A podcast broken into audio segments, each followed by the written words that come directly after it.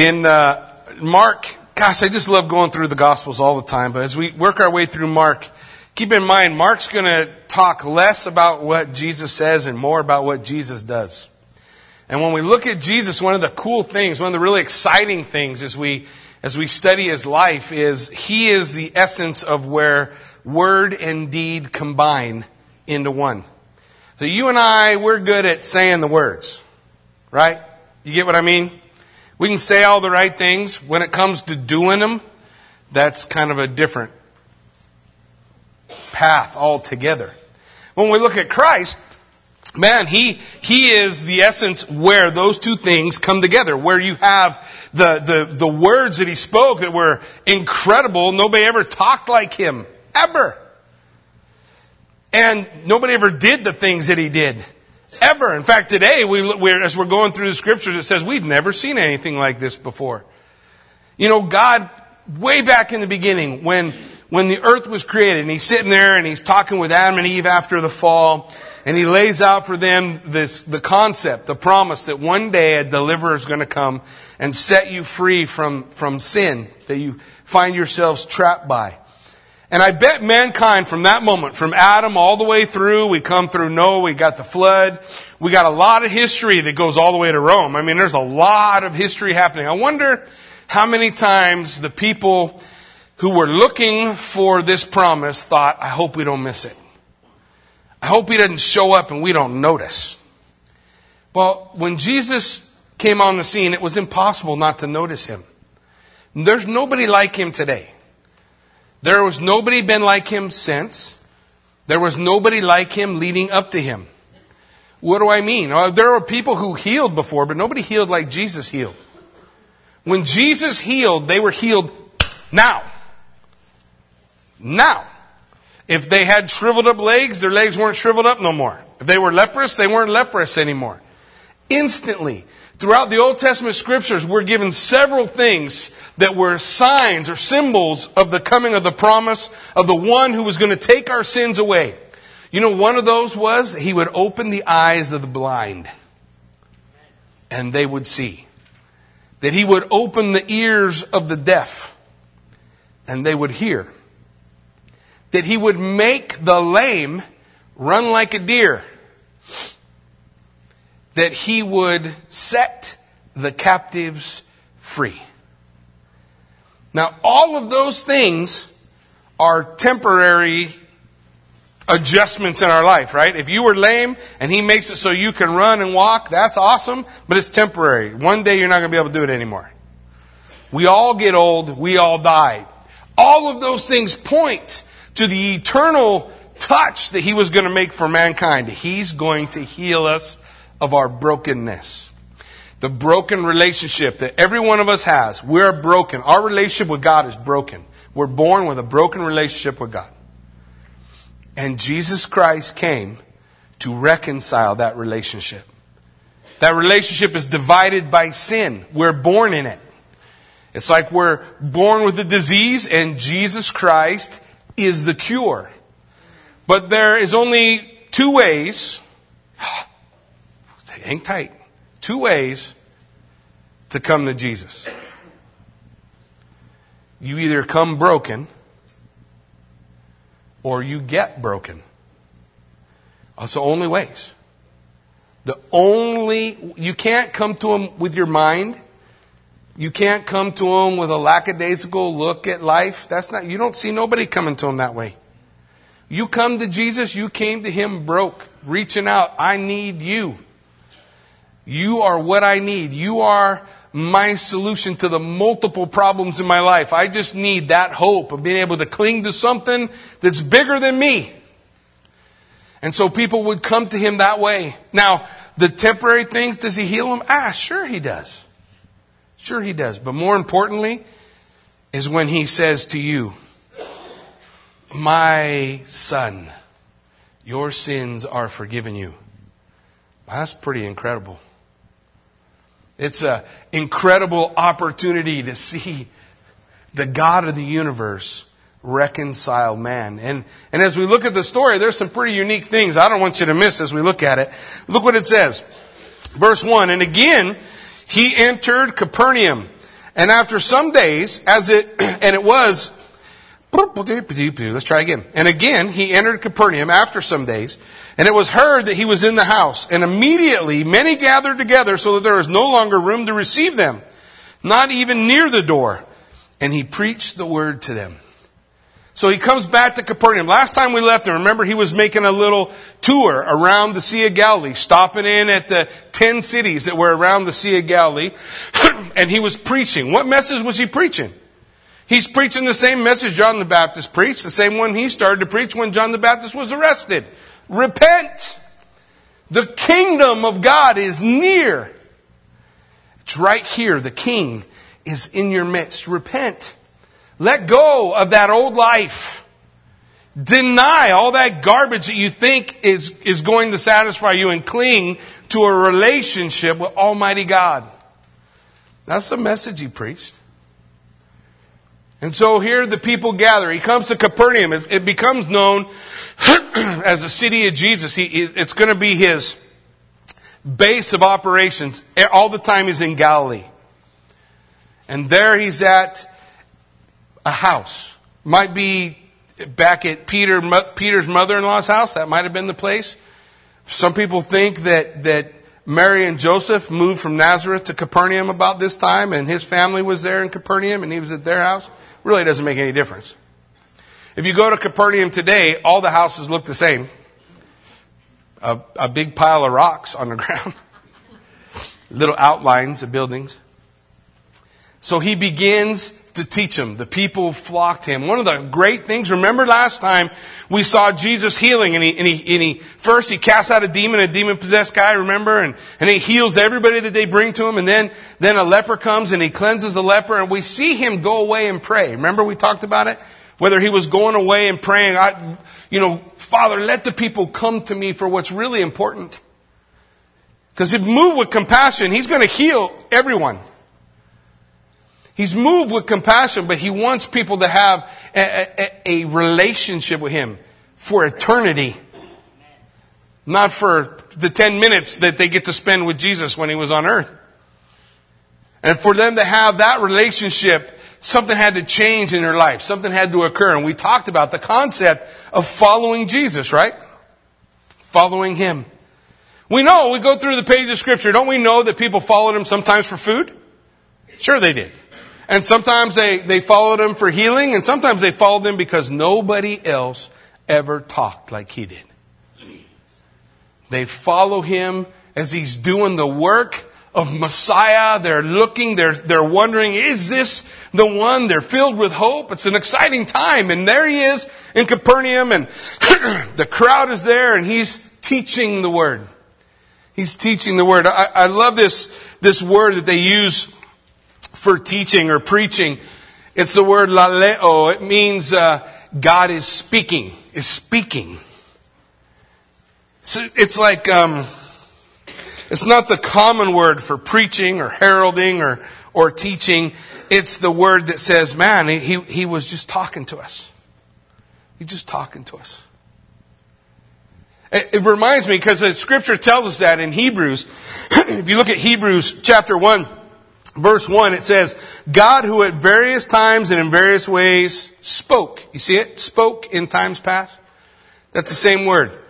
It's like this word filled with wonder that says, God talked to us.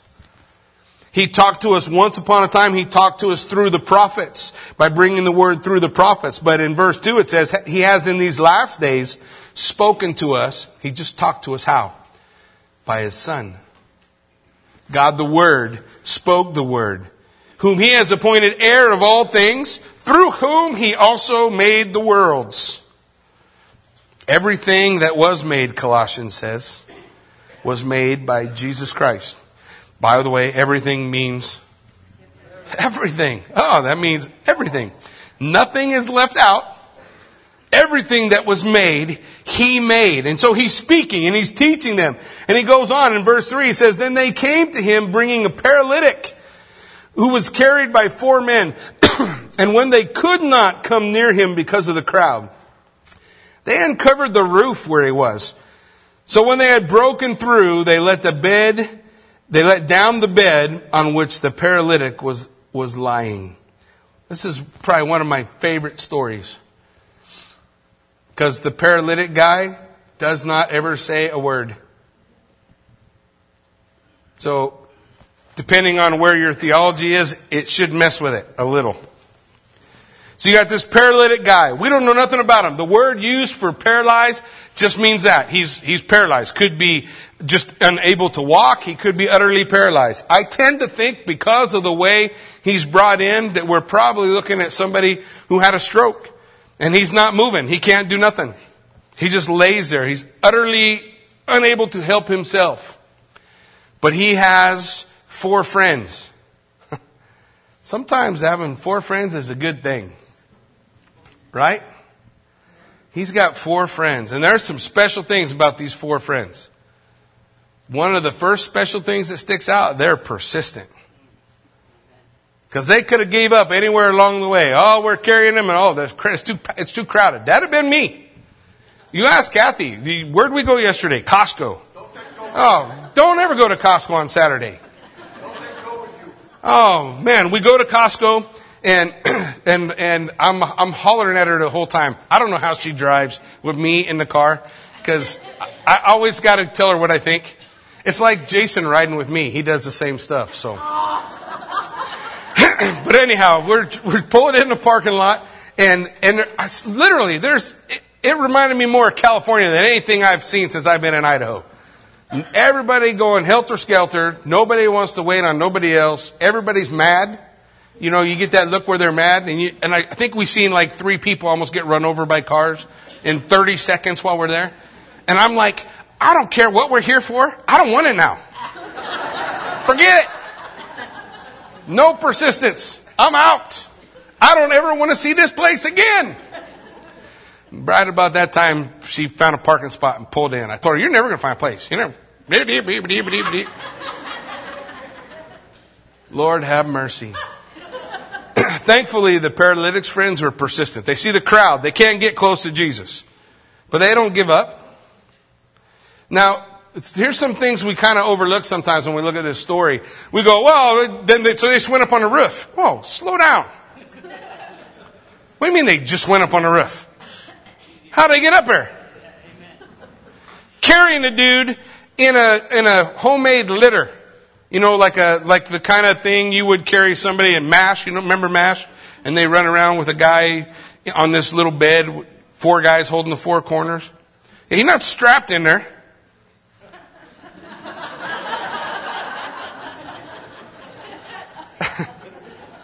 I, can, I, it's one of the things I'd like to play back and watch because I just want to know I just want to know what they did. But I know the crowd is big. Now sometimes people say, well, there were stairs outside the homes and maybe they took the stairs up. Well, look, the crowd, it says the crowd was so packed they couldn't even get to the door. So I'm going to say they couldn't even get to that house at all. I'm going to say, uh, and having seen Capernaum, the houses were right next to each other. You could touch both houses. You could step from roof to roof. So I'm going to say those dudes went and found a roof a block over where they could actually get this guy on the roof without killing him while they're trying to get him healed. And they got him up on the roof and they walked across the roofs from one roof to another roof to another roof till they get to the one. Yeah, all the people, you don't want to dig through the wrong guy's roof, right? so they get to it. I'm sure Jesus is inside looking up going, oh man, any minute now there should be a bunch of dirt falling through. And you know, while he's teaching, who do you think is in the house in the seats? I guarantee there are people in the house in the seats. Them scribes and Pharisees took the best seats they could find. They walked in. They didn't care who was standing or nothing. They, you know, we're the, we're the rabbis. We'll sit down over here and see what this guy Jesus has to say. I like that they're there. Because all the dirt that's going to fall in is going to land all over them. And those same people who at one time would look around and make sure all the people in the street that were unclean would say, unclean. Yeah, they're going to be unclean. so they're sitting there. Scripture says they get up on the roof and they had to dig through. I just want you to picture the roof. So they got beams across the roof that go one way. And then across the other way, they would lay all kind of branches, um, so that they, they, they, almost like they thatch it. But that's not the end. So you got beams across this way and, and, and thatches across this way and, and grass, whatever they could put up there, and then two feet of dirt packed on top, stomped down so the dirt gets hard like clay, right? So, so the top of the roof gets like clay so that it, it holds out the water. They're flat roofs there. And yes, it does rain there. So if we learn anything about flat roofs in this building, if you sit where Wendell is, you get a drop lands on top of your head every time it rains. Huh, Wendell? Yeah, I ain't lying. He keeps a seat every week. He sits in the same spot. You think when it was raining he'd move somewhere else, but he stays there. And he just lets me know, yeah, Jack, it's still leaking. so they put, so you got two foot of dirt. You dig down through two foot of dirt packed over all these branches. Can you, it's not like 30 seconds they're up there. Jesus down there. You ever seen somebody up on a roof? Yeah, you can hear them, can't you? I, I just had to been one of the coolest things ever. There, Jesus is not being distracted. He's just teaching. And I'm sure the rabbis are like, what in the world is going on on a roof? This is what happens when you, when you try to do Bible studies in people's homes. It's just never very good. it's all this chaos and ruckus going on all the time. I could see them over there having their little complaints. And then, at some point, you know, it's that initial breakthrough when you come through and that whole load of dirt that just goes poof, down in the house. And that, you know, Jesus got a big grin on his face because he knows what's coming. But the rabbis, they're jumping up, shaking off their, their robes. Oh, what's, what's going on? And they open up this, it's no little hole. It's big enough to drop a man through. So, so I'm trying to remember when we were inside what they call Peter's house in Israel, but I don't remember it being huge. Like maybe 12 by 12. So let's say it's a 12 by 12 square ish, and they take out a square three foot wide, right? Probably, and six foot long. That is a big hole in the roof. Oh, crazy. Just crazy. All the while, Jesus, God's just sitting there talking to the people. Probably using some of the stuff they're doing as different illustrations as he shares because he's just waiting for that day. So if the time comes and they lower the guy down, they lower him down through the roof. Man, and then the scripture says, Jesus was amazed when he saw their faith. The paralytic's not doing anything. He's just laying in bed. But when Jesus saw the faith of the friends, that was persistent faith. Wasn't it? Man, they were not going to quit. They were not going to stop. A little roof, two foot of roof, that's not going to stop us. We're just gonna, we're just gonna tear through the roof. We're gonna get to him. We're gonna get to where he is. Galatians chapter 6 verse 9 says this. It says, and let us not grow weary while doing good, for in due season we will reap. What's it say next? If we don't lose heart. If them friends had quit anywhere along the way, this is a different story, right? But they did not ever, ever give up. How many of us have somebody like that paralytic that we're praying for, or pulling for, or wanting to see God move in their life, or God to save them, or God to change their direction, or get them on a different path? And we're looking. I know because a lot of people come in all week long praying for kids that are that are are are prodigal. They're they're out somewhere that they ought not to be, or people that are going through hard things that people love and they care about. And one of the things, every one of them that comes and talks to me has in common is they're all despairing and they're all ready to give up. God's not going to do it. I've been praying for years and God ain't done it yet. Maybe you ain't dug through the roof yet. Just so you know, it is always too soon to quit. Always. There, you're never going to find a place where the Bible says, yeah, okay, stop praying now. Give up on them. Man, he, he wants us to continue. He wants us to always pray and not lose heart, to be persistent, because it was the faith of the friends that changed that guy's life. Four friends who had faith, who said, there's something special about Jesus, you know, and, and I, I don't know what he'll do, but we gotta get, you know, Johnny over to him. We gotta get him in there. And so there's people in the way, we're gonna go around them. Oh, we gotta go up on the roof? Let's go up. We'll find a way. Oh, now we're up on the roof and there's no skylight. We gotta make one. Okay, let's make it. They did whatever they had to do to get him to Jesus. And man, it's, it's just beautiful to see that persistence, that determination. The determination, the one thing they knew, right? One thing, the psalmist says the same thing. One thing have I desired. All they had to do was get them to Jesus. All you have to do with whoever it is you're praying for or longing for, or the person that you want to see touched by the Master's hand, all you got to do is get them to Jesus. That's it. You don't got to get them a church.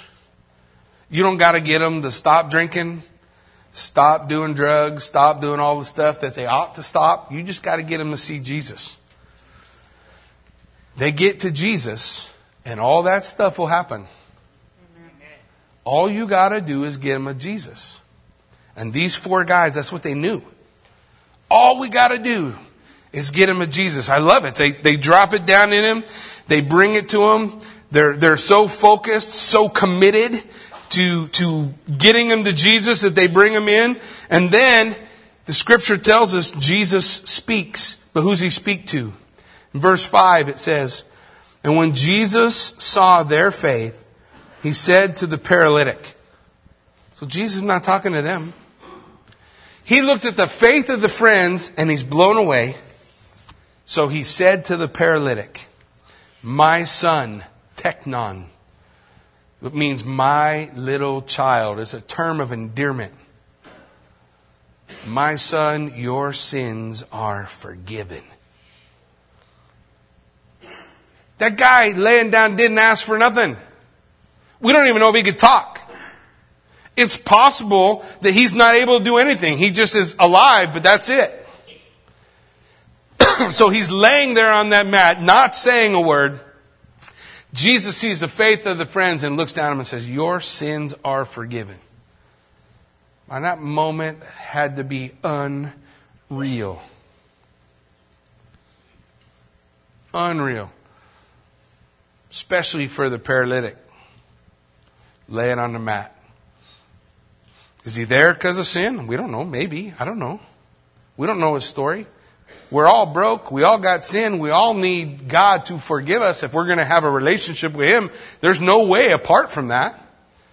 It's a work that God must do, that God has to do. So Jesus looks at him and says, Son, your sins are forgiven you. Man, he saw the faith of the friends and he loved them. Literally, when he says this, I just don't want you to miss it because it really makes the scribes and the Pharisees mad.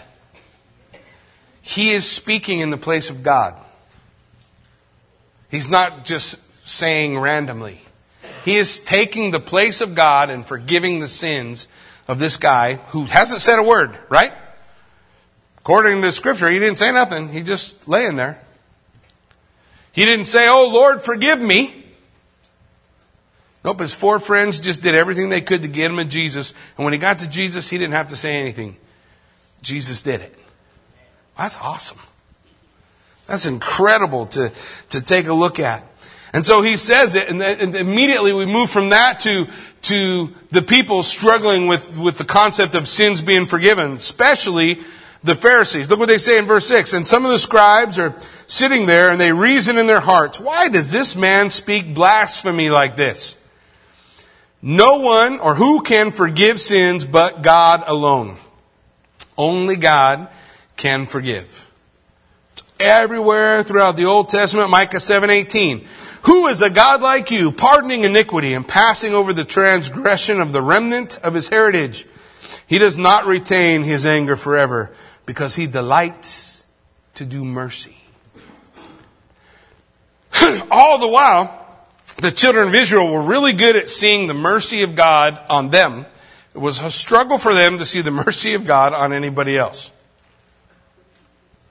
And before we're too hard on them, how are we any different? Uh, we always pretty much want mercy for us, don't we? Oh, mercy. But we see somebody else doing wrong.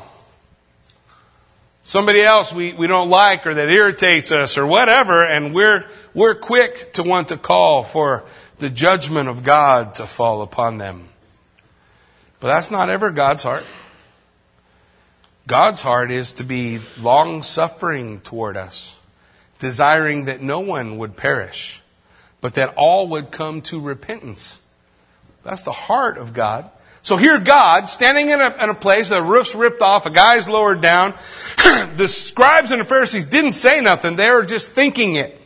That's what the word says. They thought, this guy is blaspheming. Who can forgive sins but God? This is how we know Jesus is what the theologians call omniscient. That means he knows everything. Because he knew what they were thinking. He knew what was going on in their heart. It says immediately when Jesus perceived in his spirit that they reasoned this way within themselves, he said to them, why do you reason about these things in your hearts? So he says, hey, why are you guys thinking this? That had to be a little wild, right? Why are you, why are you having this thought?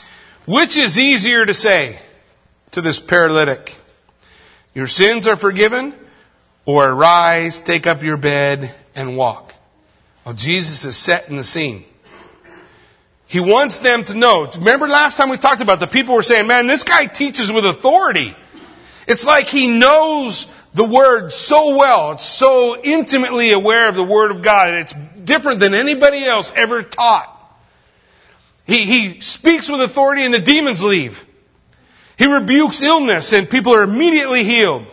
There's nobody like him.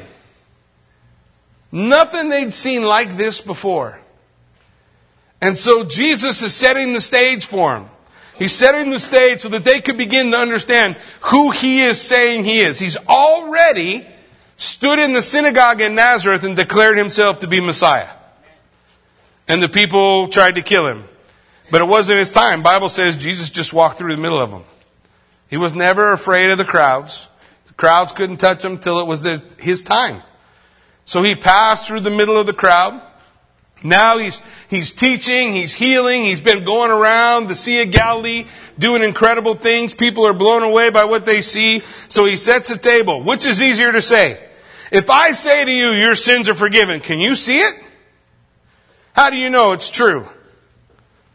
If Jesus says to that paralytic who's laying on the ground who can't speak, is just laying there and Jesus says your sins are forgiven you, and that was all he did, would, how would anybody know for sure that he could forgive sins? They couldn't. So it'd be way easier for him just to say that. So he asked the scribes, which is easier to say? If I say your sins are forgiven, you can shout blasphemy, but you can't prove it one way or the other, whether his sins are forgiven or not. But if I say rise up and walk and you don't get up and walk, you know for sure whether or not something has occurred, right? You can see it. So Jesus asks him, which is easier? And then he says, so that you might know. I love this word. he says, so that you might know that the Son of Man has power on earth to forgive sins. That word know is, is not the word that you might have knowledge. It's the word that you might experience that you might see, that you might experience me forgiving sin on earth.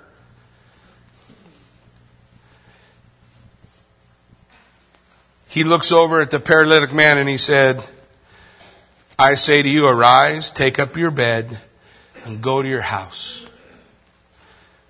And the scripture tells us, immediately, immediately he arose, took up his bed, and went out in the presence of them all so that all were amazed and glorified God and said, What?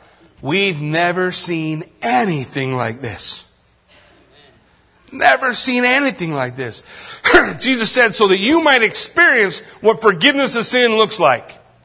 Rise and walk. Now, we don't know how long the guy is paralyzed for.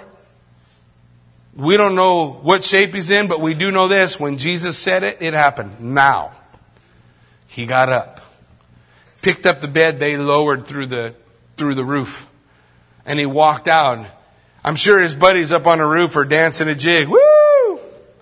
Running down the stairs. People are excited. People are excited about what's going on, the changes that are being wrought in their life, and the things that God's doing for them. But this is a point in the ministry of Jesus where one group starts to follow and one group decides to try to kill. That's the dividing point. Isn't that crazy?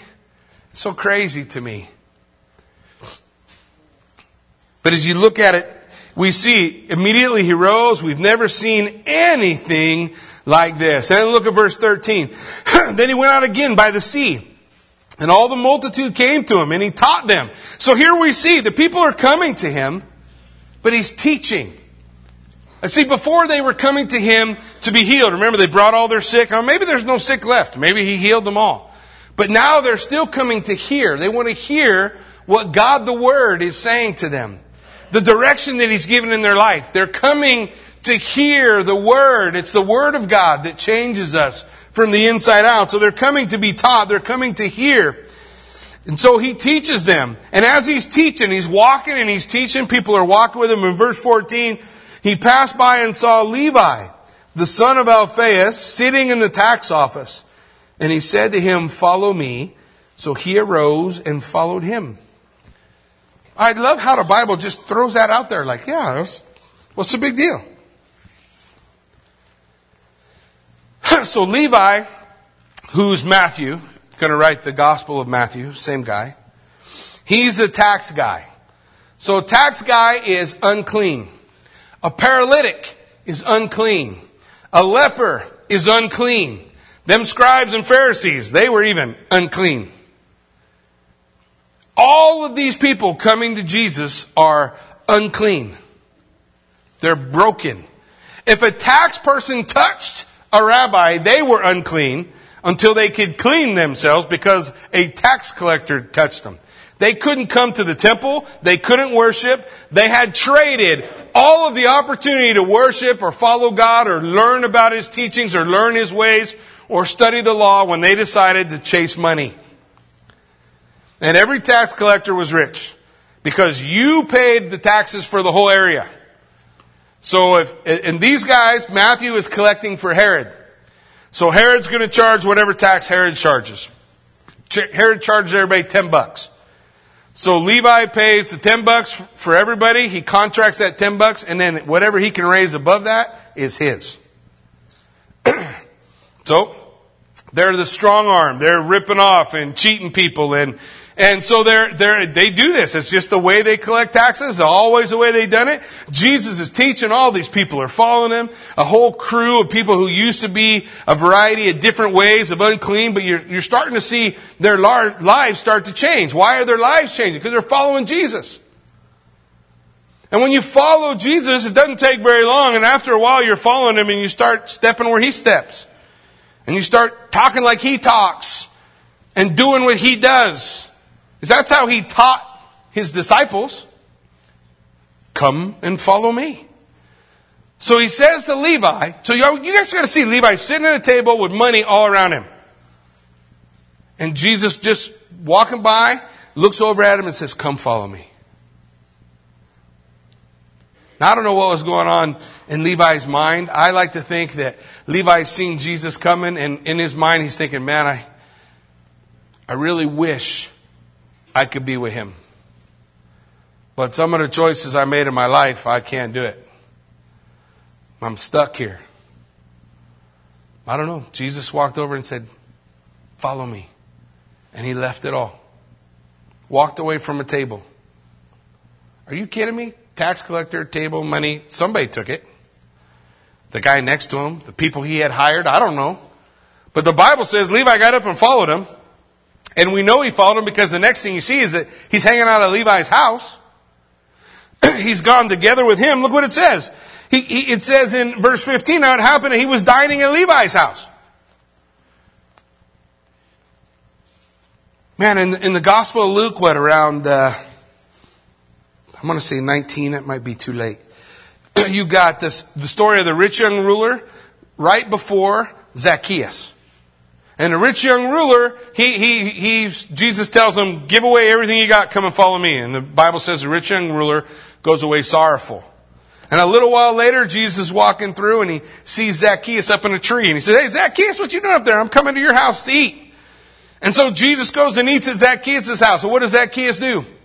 Zacchaeus, who was a tax collector, had done all this crooked stuff in his life. He's so touched by the fact that Jesus is in his house and he's hanging out with him that he, Jesus never tells him to do anything. His life just changes because he's in his presence.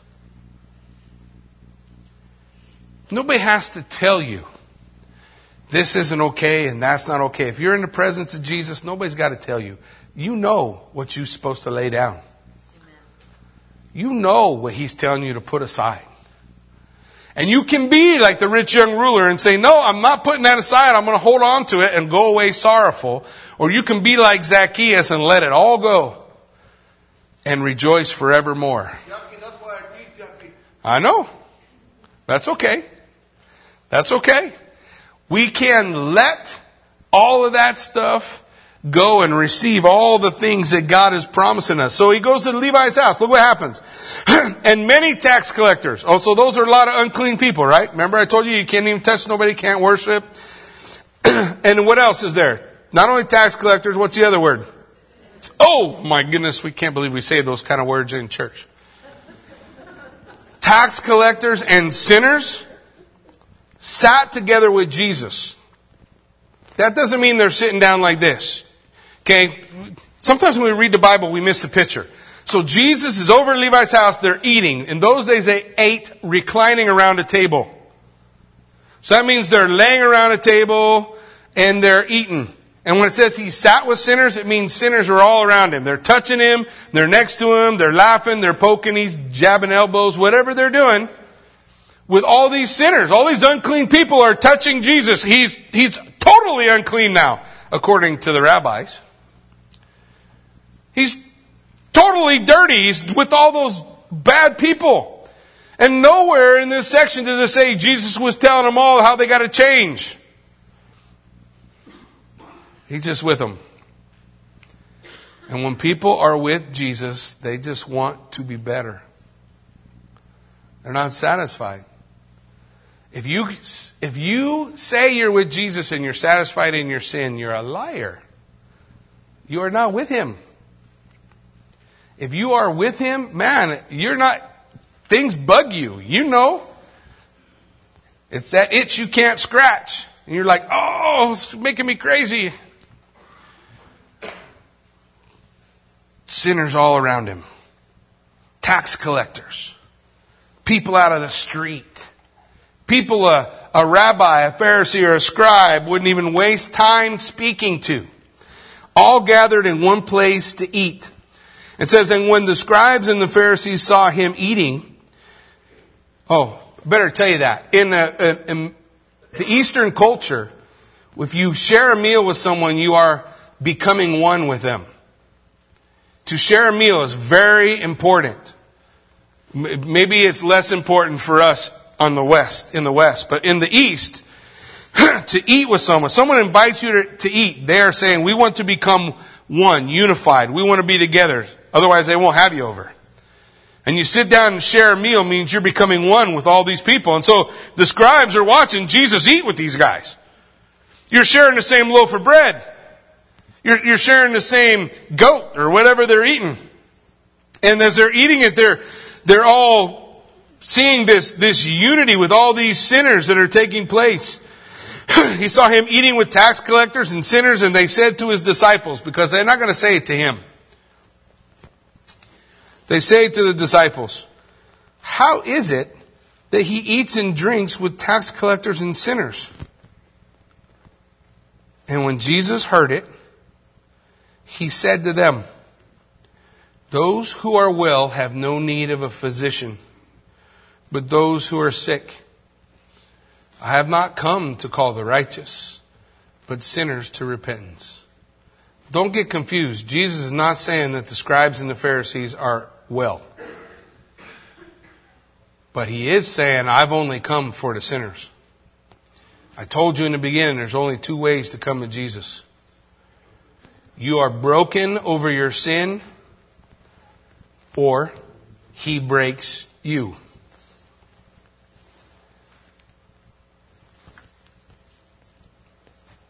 Scripture lays it out for us. Let's look at Luke 20, 17 and 18. This, we'll just wrap it up here.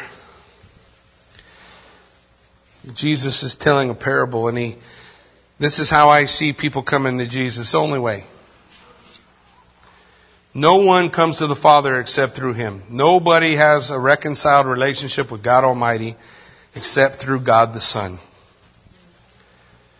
And the only way you have it is to fall down before Him broken like all those sinners did. Think about the woman caught in the act of adultery. Down on her knees before God. Everybody ready to stone her, but Jesus, the Bible says, stoops down and writes in the sand. And so they ask him again, Rabbi, what are we going to do with this woman? So Jesus says, let him who is without sin cast the first stone.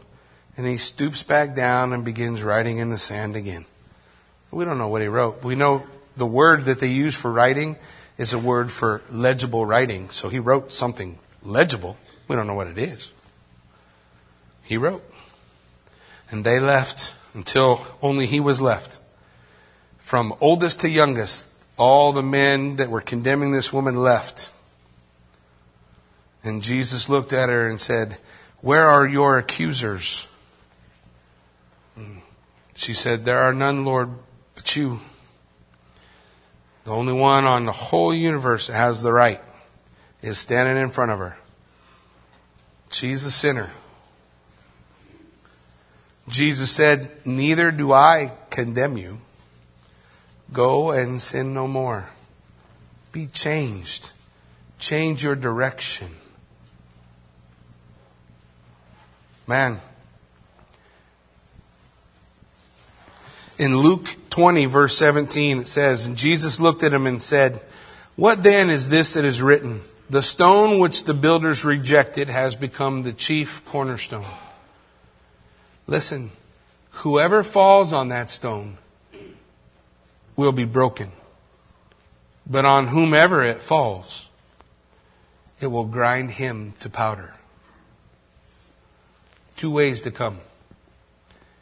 You are broken over your sin before holy God, and He reconciles you. Or you reject that, and the stone falls on you, and you are ground to powder, destroyed. One speaks of condemnation, the other of salvation. Everyone stands before God. Everyone will stand before Jesus Christ, and only one of two possibilities occur. You're saved or you're lost.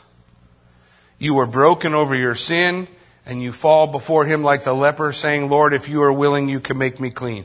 If anybody asks Him, what's the Bible say? Whosoever calls on the name of the Lord shall be saved. The leper calls out. Jesus didn't say, no, I'm not willing. He said, I am willing, and he touched him. The paralytic is dropped through. He doesn't even get to say anything. He's on the ground. What does Jesus do? Your sins are forgiven you. Why? Because he saw the faith of his friends bringing him to Jesus. That's how we come. It's the only way. Broke. The problem is, we're more like them scribes and Pharisees sitting in the room complaining about the dust falling on us and the dirty people than we are like the tax collectors and sinners. And God, He wants to change that heart in us. We don't want to be like that, do we? I'm blown away at the things Jesus did and, and the requirements He didn't have.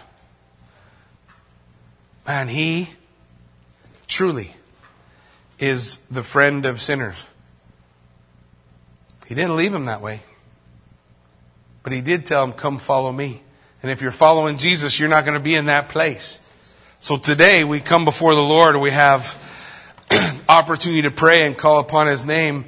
This will be my encouragement to you, man. If you have never fallen on that stone, broken over your sin, what are you waiting for? And if there's somebody you've been praying for that God would do that for, don't you ever quit. Don't you ever stop. You persist until Jesus looks at you and says, Well done, good and faithful servant. Waves his arm out in heaven and says, Great is your reward. And there, just beyond where Jesus is standing, is the one for whom you prayed. Don't you quit. Don't you stop. Don't you give up. We got to finish this race with joy. He says you have need of endurance. So buck up. And we get to cracking. There's a whole world of lost people out there, man. Tax collectors and sinners outside the door. And they're going to stay outside the door till God's people start to reach out to them and love on them. And do it like Jesus did. Just come to Jesus. He'll fix all that other stuff. Come to Jesus. Fall on the stone. Be broken before Him. Don't let the stone fall on you.